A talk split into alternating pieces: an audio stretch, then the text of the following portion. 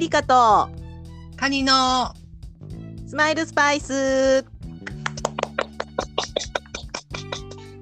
はい始まりました。ピリカとカニのスマイルスパイスです。こんにちは。こんにちは。忙しそうですねカニさそうですね。結構バタバタしてますね。ん なんかもうわかる。あのノートの画面からカニさん忙しいってわかる。そうなんですよ。やっぱ行事が多いんですか子供さんの？えー、そうですね。ていうかまあ学校がまあ始まったっていうのもあるんですけど、うん、うん、まあこれまたあのね今の状況で給食が延期になってるとか、そんな状況なんですよ。うーんそうかそうか毎日毎日学校からなんかこういう風に変わったああいう風に変わったとかあー連絡が来るような状況でして。そうね。それた3人いたら大変ですよね。そうなんです。やっぱ小学生の方も学校からの連絡と学童からの連絡とあと金管クラブからの連絡とってこう3本柱ではいはいはい。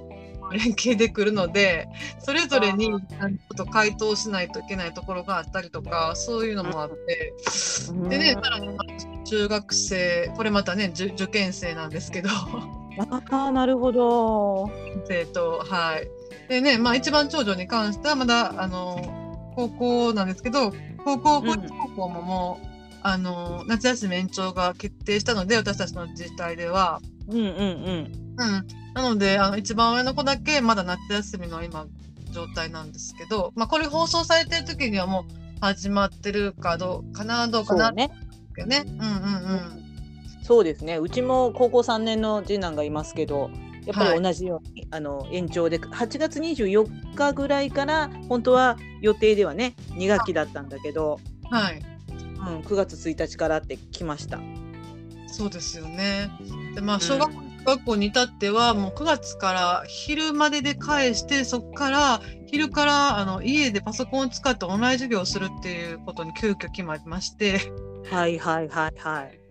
まあそれもすごいちょっとめちゃくちゃややこしくてうちの子はその金管をね学校でやってるので学校で午後のオンライン授業を受けてそのまま学校の金管クラブへ行くみたいな。ああなるほどね。そう先生が配信してるけどそのパソコンで校内で授業を受けて、はいはあ。なんかねちょっとああの和訳茶になるようななんかすごいすごいなって今すごいなと思うんですけど。なんかリズムが作りにくいですよね子供たちそうなんも。ですよ。そうなんですよ。そしてまあいつねどういうふうに変わっていくのかわからないのでまあもう臨機応変に、まあね対応するしかないかね。状況でねあと真ん中の子と上の子はもう修学旅行がね特に真ん中の子なんかも何回も延期になっててですね。あ説明会もまたしますってなってまた中止になったりとかそういうことの繰り返しとあか。ね。ちょっとねなんか落ち着かないですね。すっきりしないような。いやーやっぱりねお母さんたちってどうしても子供の行事に引きずられますもんね。そうですね。うん。子供の行事が決まらないとね自分の時間も作れないですもんね。そうなんですよ。そうですよね。うん。ねだからねなんかそそうバタバタ ちょっと苦手ねなたら、うん、どうなるのか状況なんですけどね。い。はやでもねその忙しい中を縫ってねあの結構お子さんが 興味があるような記事多いですよねカニさんね。いそうですね。ちょっと最近はい。ちょっとあの前々から投稿したいなって貯めてたネタではあるんですけどなかなか投稿するタイミングがなく埋もれてたような話題をちょっと小出しにしてるような状態なんですけど、はい。ねいやいや私もあの読ませてもらって、うんで多分こういうのってみんな知りたいよねって思うのをちょっと今日2本ねピックアップして聞こうかなと思うんですけど、はい。はい、まずあのビッグイシューの記事、はいあれって、はい。でも私全然全然そのビッグイシューっていう言葉も知らなかったんですよ。はい。これは、言ってる人も見たことないですか？うん、みんなないんですよ。なんかね赤い帽子かぶってはるんですよ。うん。はい。キャップみたいなね。うんうんうん。それで大体駅の近くとか、まあ、人が多い、人通りが多いところとかにうん。でこう販売されてるんですよ。へえ。まああのいわゆわるそのまああれなの？その十十おおおいお家がない方ってことですか？そうですね。あの、基本的にはそういう人たちを、まあ、あの、対象にして、まあ、イギリス発祥なんですけど、うんうん。それで、あの、そういう人たちの支援っていうか、自立を促すうん元手に、あの、自立し、まあ、定職に就いたりとか、まあ、他のもっと大きい仕事に就けたりとか、お家を借り入れたりとか、そういうふうな自立を促すっていうことで、うんそうなんです。初めの、だから10冊分の原価っていうのは、あの、払わなくてよくって、もらえるんですよ。この販売したい。はい。うん。で、初め10冊売ったら、例えば今450円なんですけど、うんまあこれも原価もちろん安いんですけど、だから400 450円10冊売ったら4500円になるじゃないですか。はいはいはい。で、その4500円を元手に、また本を仕入れるんですよ。ああなるほどね。うん、そしてどんどんこう仕入れて売っていくっていうようなシステムになってるんですけど、うんなのでね、なんかちょっとあの体が弱くて、毎日決まった時間とか予定通りに働けない方とか、うんうんうんうん、そういう方とかもいらっしゃるようなんですけどね。で、こういう仕事にされてるとかね。ああ。うん、えーじゃあそういう方がまあ同じまあ毎日毎日なの？毎週？いや、あのーその人の、だからあ、その都合で、うんあのー多分売る時間とか別に何時にここにいないといけないのではないのでああ。決めれると思います。はい、えー、じゃあカニさんはそういう方をやっぱ見かけたらもう買うようにしてるってことですよね？あのまず私の私も全然知らなかったんですけどあの、僕が住んでる最寄り駅でちょっとなんか前からこうおしゃれおしゃれっていうかね表紙が結構ね海外の有名なアーティストとか、うん。あのそういう人たちのこうがバーってたくさん並んでるようなフリーペーパーみたいな感じの雰囲気のやつを立てかけてはる人を見かけて、うん。何売られてるのかなってちょっと気になってたんですよ。うんうんなんかあの売ってはるっていうのはわかわかるし、ででもあのそれにしてはあの表紙になられてるのが結構あの有名なたあのもう方アーティストさんの作品だったりとかうん。アーティストさん自身だったりとか、うん。まあ、各界の人なんですけど、うんうん。それで、まあ、すごく目につきやすいんですねやっぱり。うんうん。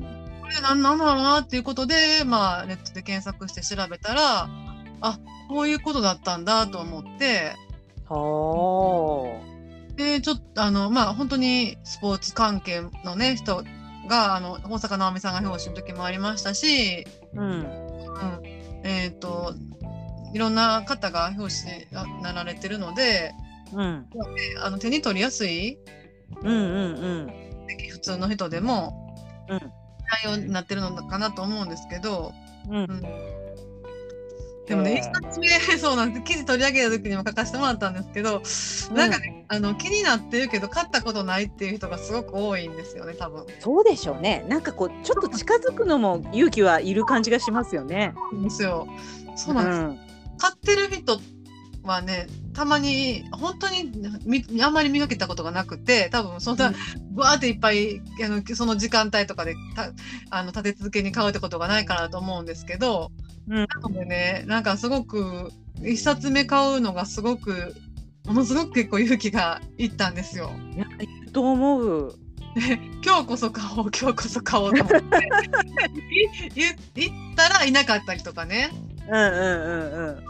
あ今日いらっしゃらないなとか、うん、で今日はちょっとあの帰り出かけるしちょっと荷物増やしたくないなとか思う時にいいらっしゃったりとか、うん。うん。うん、でじゃあ明日かじゃあ明日買おうって思ったら次次の日いらっしゃらなかったりとか。うん。なんかそういうそういうのでちょっとあの初め1冊目買うのはちょっと勇気がいったんですけど、うんうん。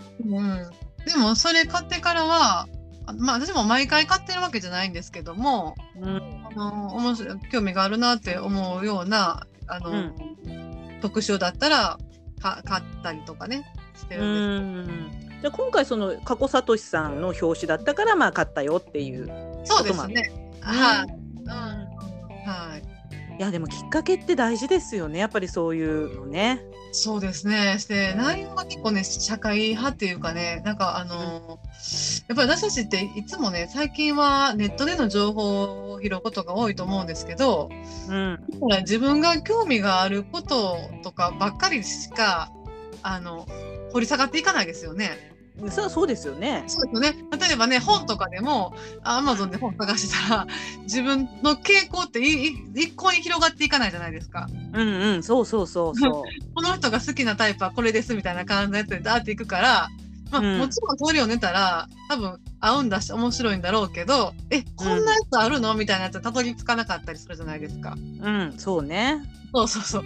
そういう点ではねなんか新たな気づきとかあうんの社会あのこういう世界があるんだなとかなんかちょっとそういうあのことを気づかせさせてくれてるようなあの、うん視点で書かれてたりするので。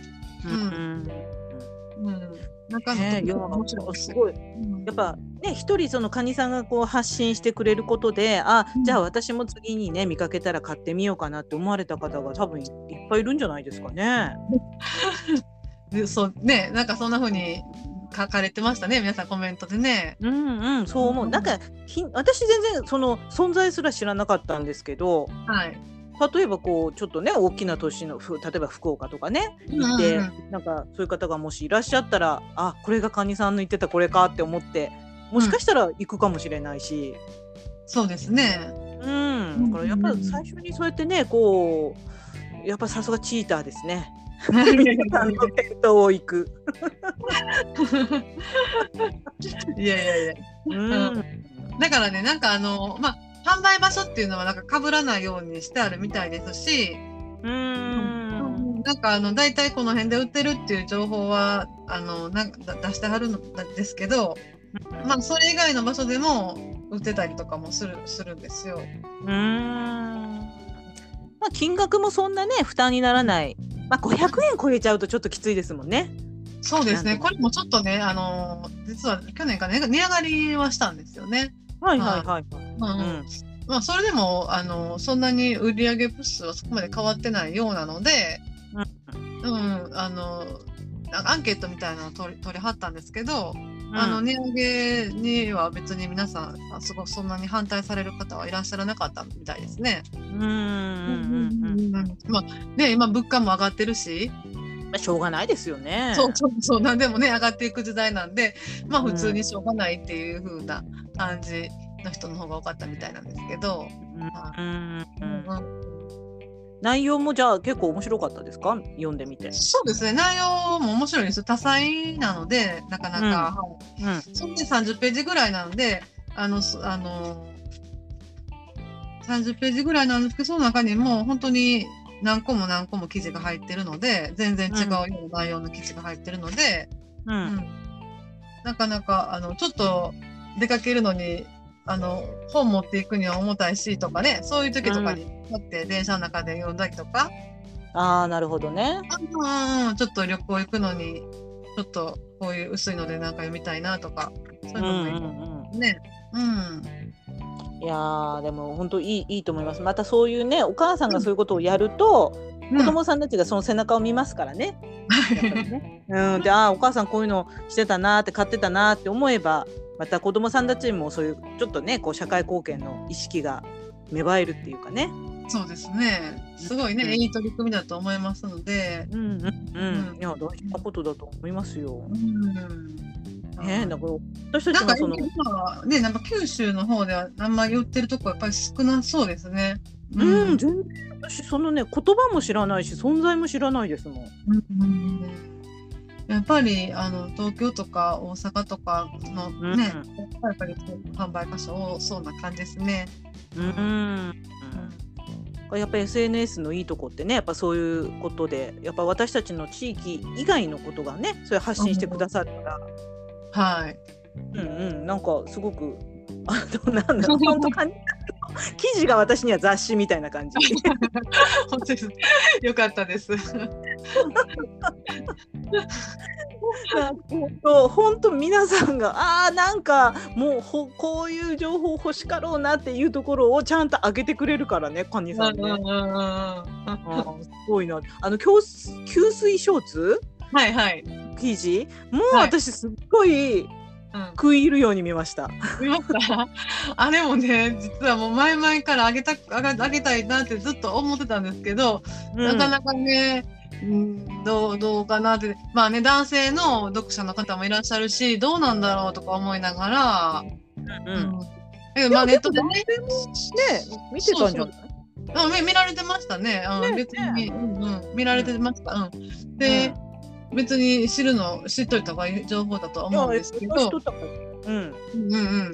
でまああのネットとかでね検索したら本当に口コミってたくさん出てくるんですけど、うん、でまああれも記事あげようかなと思ったのはやっぱり友人とかからねあの使ってるって言ったらどうなんてすごい聞かれるんですよね。やっぱり実際使ってどうなのっていうことを。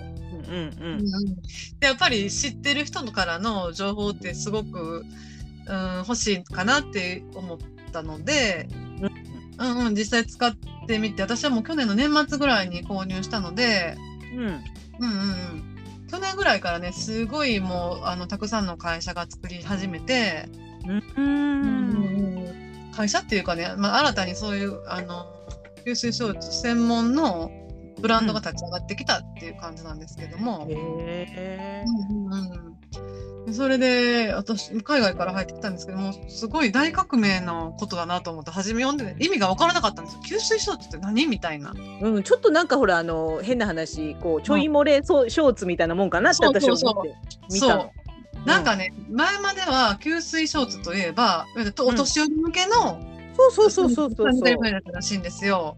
はい、うんうん、でそっちそっちの給水っていうのは昔からあるみたいなんですけど、うん、本当にあのセンダリーにも特化したようなああいう女性向けのものはあのなかったようで今まで、うん、ねなんでなかったのかちょっとよくわからないんですけど、うん、技術の進歩とかもあるでしょうし、うんうんうん、体がなんか吸水体がね中にいっぱい入ってるので、うん、うん、それで釣ってくれるっていうような革命的ないやすごいよね。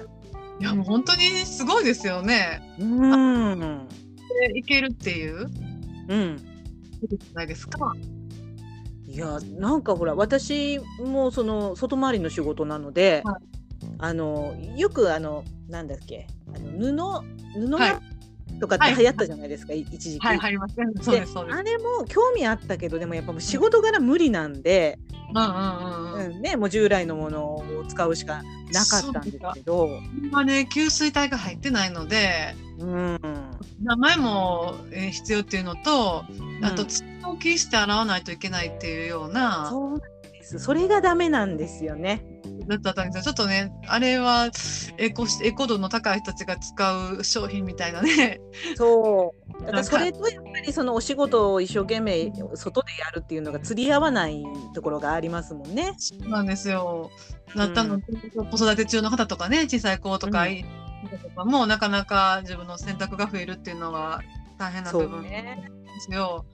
うね、うんだけど、まあ、あの吸水ショーツに関してはあのまあ、私が紹介した分とかでしたらね肌に触れる分は全部、あの綿100になってるので、うんうん、今まであのその生理用品とかであの肌でかぶれたりとか、うん、うん、それであの布ナプキン使われた方とかもトライしやすいんじゃないかなと思います。うんうん、あの兼用ができるって書いてたからね。あそうなんですよ。別にねなんかあの併用してもらったらいいと思うんですよ。やっぱり、うんうん、あの私もそう年齢的にねやっぱ量が多い日とかいうのはもう本当に、うん、えっ、ー、とね皆さんとよくこう分かるやと思うんですけどそれだけじゃちょっともの、うん、あの無理じゃないっていうような給水が追いつかないっていう時もありますので、うん、なんかもうその時はもう別に無理なく併用してもらったらいいと思うんですよ。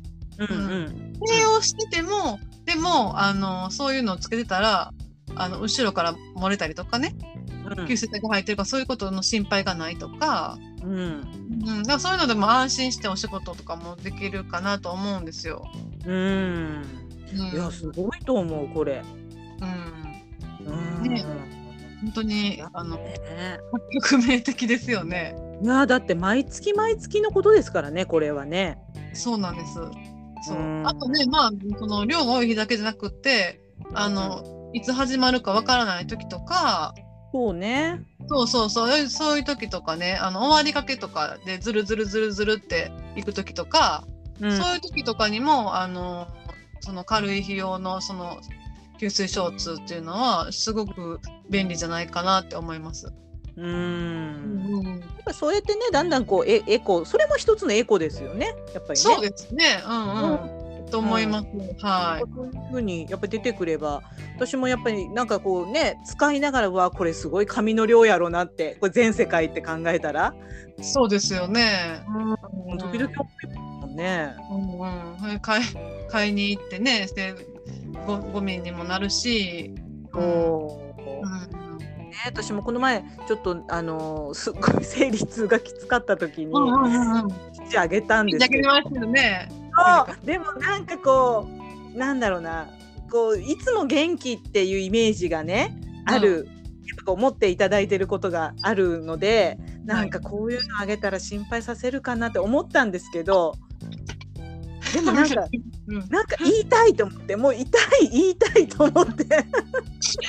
でも分かります。なんか本当にもうしんどい時ありますよね。ある。もう本当は。もう本当にそういう時はもう久しぶりになんか薬とか飲んでちょっと薬飲んだら楽になったりとかね、うん。あのもうすることもあるんですけどなんか本当にどよよんとやっぱり腰のあたりとかから重たくって。そううん。しんどい時やっぱこうあれかな。まあカニさんも40代だからあれだけど40過ぎてからちょっと変わってきたりします？本当ですよ。本当にもう病院に行って先生に言ったら、なんか、もうそれ更年期障害の一種ですからっていう一言で片付けられますからね。すべて。そう。そうなんですよ。でやっぱり私もねうん。同じようにカニさんとさっきと同じようにあこうでも男性が見たらちょっとこれねどうかなって思ったけど、うんうんうんでもやっぱもう男性も知ってもらいたいですよね。そうです。知っとく方が逆にいいでしょうね。うん、うんなんかうん変にそこを、ね、オブラートにこう包んでね、うん。なんかよくわかんないっていうようにするよりはもう、うんあ女の人って大変だなって。そうなんですよ。本当にもう友達とね、話しててもそういう話も多いんですけど、本当に不自由になってきますしね。そうですよ。更年期になってきた先生にも言っても、それはそう仕方がないですみたいな。そうやって。あの更年期になっていってるんですって言って。え、こんな年齢からなるんですか？とか言ったら、もちろんですって先生には言われて。30代後半からなるなる人はいるんですよね、確かね。ねそそう。いやだから大変よ40代の女の人は。う。そう。ねでも、あ、でも、九州ショーツの時に、なんか、あの、子供に、私、すごい、私は娘がいてるので、あれ、うん子供商品こ、子供さんいてるお母さん、絶対子供さんに使わしたいんじゃないかなってすごく思思ったんですよ。私もすごく思ったんで、うんうん。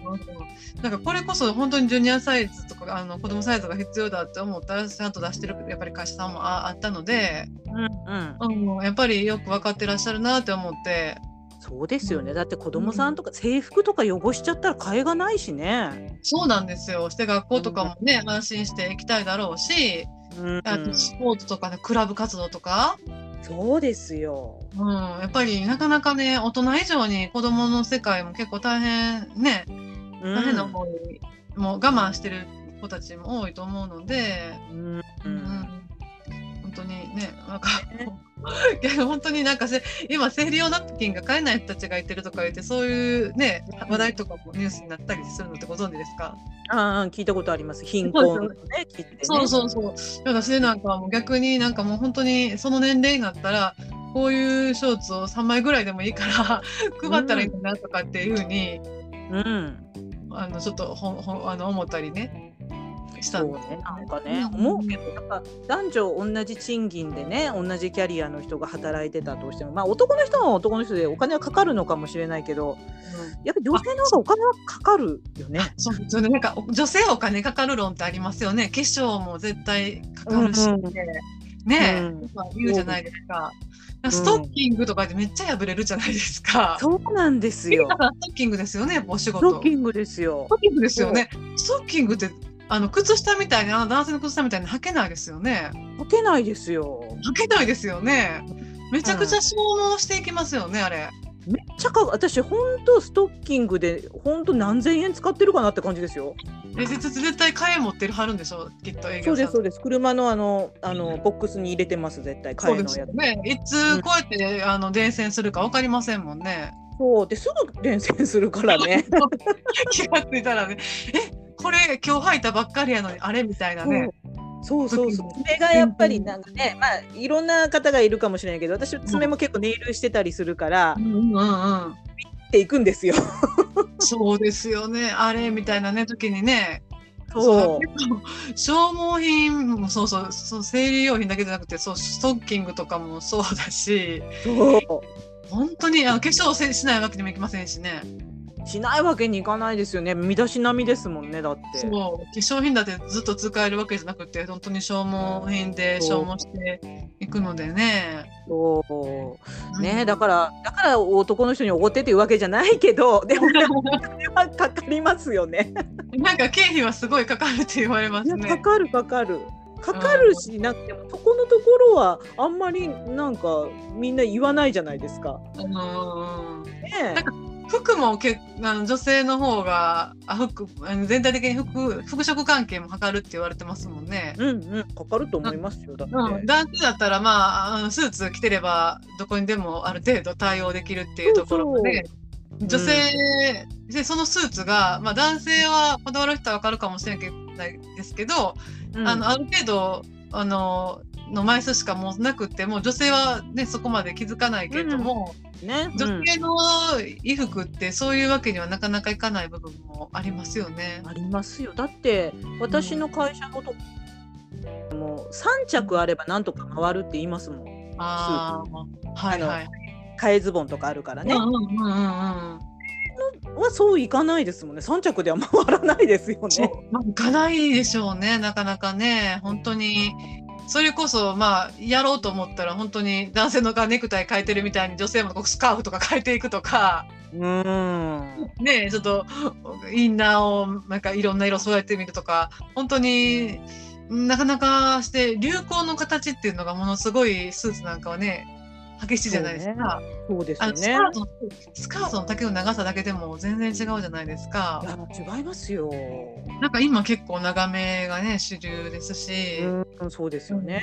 うんうんなのであなかなかこう定番的に着れるっていうのがものすごく難しいなっていうふうには思いますよね。まあ、そう思います。だからやっぱり同じようにはならないですよね。あそうですね。まあ男性は男性で多分あここかかるんだよっていう経費が多分ね、あるんで人すよ。がないないからね。そう毎日そうそうそうそう今ねなんか男性でもあのすすね毛の脱毛とかもう行く人たちもすごい多いらしいんで、うんうんうんうん。ね、ああいうあの顔のひげの脱毛もされる方もすごく出てるみたいだし、うんうんうんうんまあ、男性も男性でそういう方はお金かけて、ね、経費かかるわって思ってらっしゃるかもしれないですけどあと経費だけじゃなくてね毎日ひげ剃らないといけないという手間も、そうそうそうそう。うんうんあるでしょうしね。ねうんうんあこうランニングコストというか生きていく上でねかかるお金ってありますよねやっぱり。ありますね。そう、うんただマスマスクするようになってなんかちょっとだいぶあの私もなんかマスクに化粧あんまりつくのもあれだしマスクの下、ほとんどマスクなのに下がし化粧なんかしても崩れる一方なんで、マスクの下だけはだいぶ薄くしてるんですよほとんど下地だけみたいな体っていうかね、うん。下地だけっぽい雰囲気でシューってこうグラデーションしてるような状態なんですけおど。ご飯食べる時ぐらいしか外さないんで、そうですよね。私もねそれね考えるんですよ。はい。で私結構そのお客さんのところに行って、うんこうコーヒー出してもらったりすることあるから。はいはいはいはい。時にはマスク外していただきますってした時に、うんうん何もつけてなかったらうんまたねなんかちょっとダメかなそううんうんうん。そう。からつけるんですよあの口紅を。あはいはいはい。口で紅ねベロンって なるから。確かにね。口紅つけてるかつけてないかで全然印象変わりますからね。う。うん。変わる。ねえだからななんか今は本当に落ちにくい口紅とかつきにくい口紅っていうのがすごく売れてるんですよね。ねでもそれって多分ねこうほそれこそいいメリットデメリットでそういうっていうことは乾きやすいってことでしょうからね。そうなんです。カサカサなりやすいですしね、うん。もう落とすのとかも大変だったりとかね。社会にね多分成り立ての頃にね落ちない口紅って流行ったんですよ一時期。はい。あの資生堂さんから出てたやつが。はい。で多分一時期バーって流行ったんだけどでも結局めちゃめちゃ乾くので。あでなんかー疲れたっていうか ちょっとまたなねなってきたような気がする。乾くと結構しんどいんですよね唇ってね。いやしんどいよ。しんどいですよね。カップについてもいいからって思いますもん。もうちょっとう潤ってたいですよね。潤ってたいですよ。潤ってたいですよね。でもなんかもう今って昔私はよくあのなんだろうあのジェジェル状っていうんですか？あグロスだ、うんうんグロスをつけてたんですよね。でも今もうやっぱりマスクがあるのでグロスをつけようっていう気になれないんですよね。なれないですね。恐ろしすぎてなんかこうこうグロスってちょっとつけるだけでもすごいつくじゃないですか。ペッカペカになりますよね。そうですよね。なのでね、恐ろしすぎて、ちょっとググロスをね、つける勇気がもうないないんですけど。私もなんかあのえ天ぷら食べた？って言われますよ。グラスつけたら。そうなんです。だからもうママスクにねぎぎぎっちりとあのグロスがべちゃっとつくと思ったりとか、よれると思ったら、外した時にどう自分の顔がどうなってるのかは 確認できないと怖いんで。怖いですよね。そうですよね、本当に。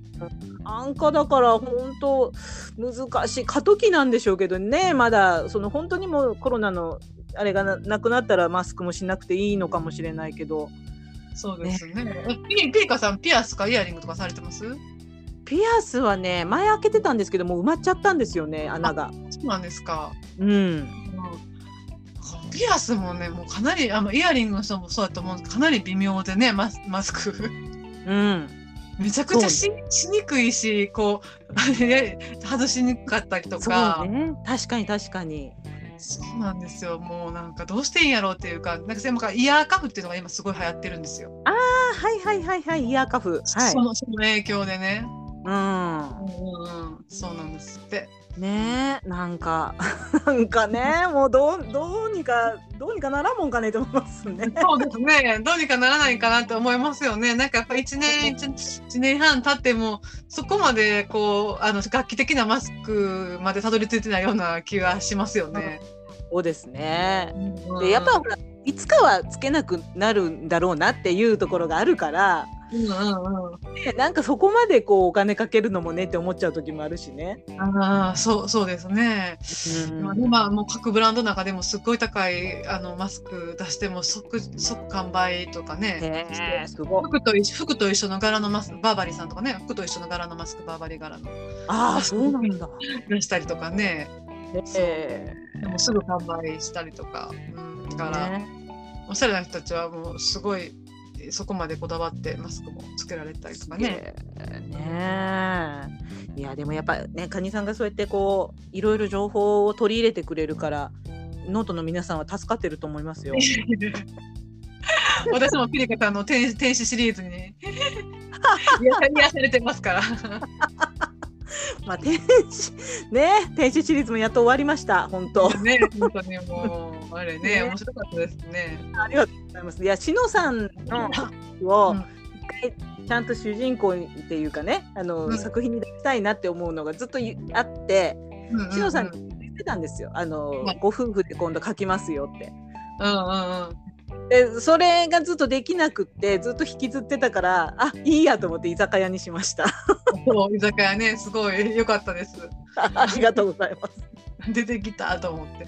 そうそうそうそう。ねねああいうふうにこうねちょっと登場人物で遊ぶのが私は好きなので。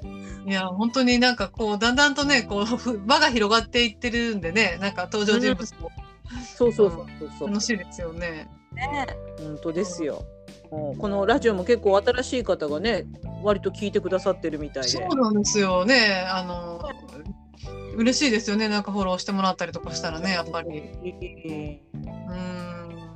ーどんどんやっぱりね今から先も本当カニさんはカニさんのすごくこう得意分野のね情報を発信するっていうところでそうですね。本当頑張っていただきたいといや、思います。私も頑張ペリカさんはね最近すごいなんか執筆系すごい頑張られてるんで。そうそうもうあと1ヶ月しかないからあの休みが今のうちに書かないともう仕事しだしたら多分もうちょっとなかなか難しいなと思って連載も。ああ、でもね、本当にイベントもね、成功しましたしね、あの、お音楽とね、あの、ショートカットもね。うんうんうんうん、面白かったですよ、本当。あありがとうございます。うんまたねあのうん年末ぐらいに例えばこうう年越しぐらいにググランプリやれたらいいなとかっていうのも妄想はしてるんですけどね、ゆりさんがねあの年末は忙しいらしいのであお仕事がはいはい。だから忙しい時はちょっと無理ですよね、これね。そうそうだからちょっとこう開けたぐらいにねはい。正月休みぐらいにこうみんながこう家におる感じの時がいいかなと思って、うんうんうん。そうですね。はいまたその時には本当カニさんもよろしくお願いします。わかりました。よろしくお願いします。はい今日はですね、カニさんの、まあ、発信していただいた2つの記事を、あのーまあ、深深掘りというかねしてはいきましたけども、やっぱ なんか楽しいですねこういうふうにそうで実すね。なんかね、またあのノートでのコメントとの会話とはまたちょっと違う感じですよね。そうですねうんうんうん。ずっとずっと笑ってますもんね。そうですね。まあまたねもうちょっとカニさんも10月ぐらいまでかな？うんそうですね。ちょっと期間限定なのであれですけどはい。まだまた楽しみにしてますのでまたはいよろしくお願いします。よろしくお願いします。はい、水曜土曜はスマスパの日ということでまた次回お耳にかかります。さよなら。さよなら。